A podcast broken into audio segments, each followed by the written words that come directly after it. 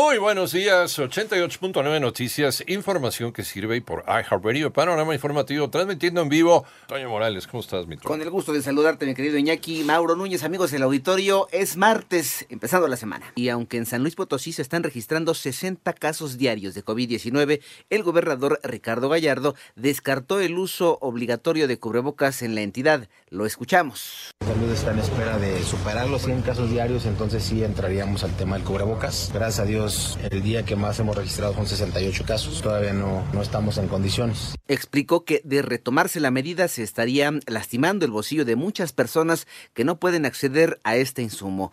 Ya son las 7 de la mañana con 6 minutos. La tarde de ayer tres hombres murieron luego de ser atacados a balazos en una llantera ubicada fuera del fraccionamiento Urbi Quinta, en el municipio de Tonalá, Jalisco. Las autoridades ya investigan el caso y paradero de los responsables. En tanto, una mujer de 75 años de edad fue asesinada en su vivienda en San Pablo, Yuxtepec, esto es en Oaxaca.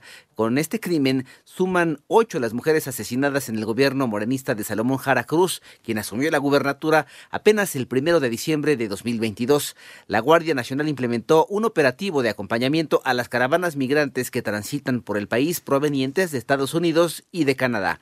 Mantendrán el sigilo en las investigaciones tras el ataque que sufrió el periodista Ciro Gómez Leiva. ¿Quién lo dice? Joana Flores. Afirma la jefa de gobierno Claudia Sheinbaum que hay avances en la investigación en torno al atentado contra el periodista Ciro Gómez Leiva. Sin embargo, no se darán a conocer hasta que haya detenidos. Vamos a ser muy responsables en, en la información y en la investigación que se está haciendo. Hay avances, pero eh, por el propio sigilo de la investigación es importante eh, mantenerlo por ahora reservado y en cuanto haya detenciones, pues ya se podrá dar mucho más información. La mandataria local reiteró que la investigación que se realiza se lleva a cabo de forma profesional y condenó nuevamente los hechos. Para 88.9 Noticias, Joana Flores de la mañana ya con siete minutos. Esta madrugada se registró un sismo de magnitud 6.4 al norte de California, Estados Unidos. Miles de habitantes reportaron que se quedaron sin energía eléctrica tras el movimiento, pero se descartó alerta de tsunami.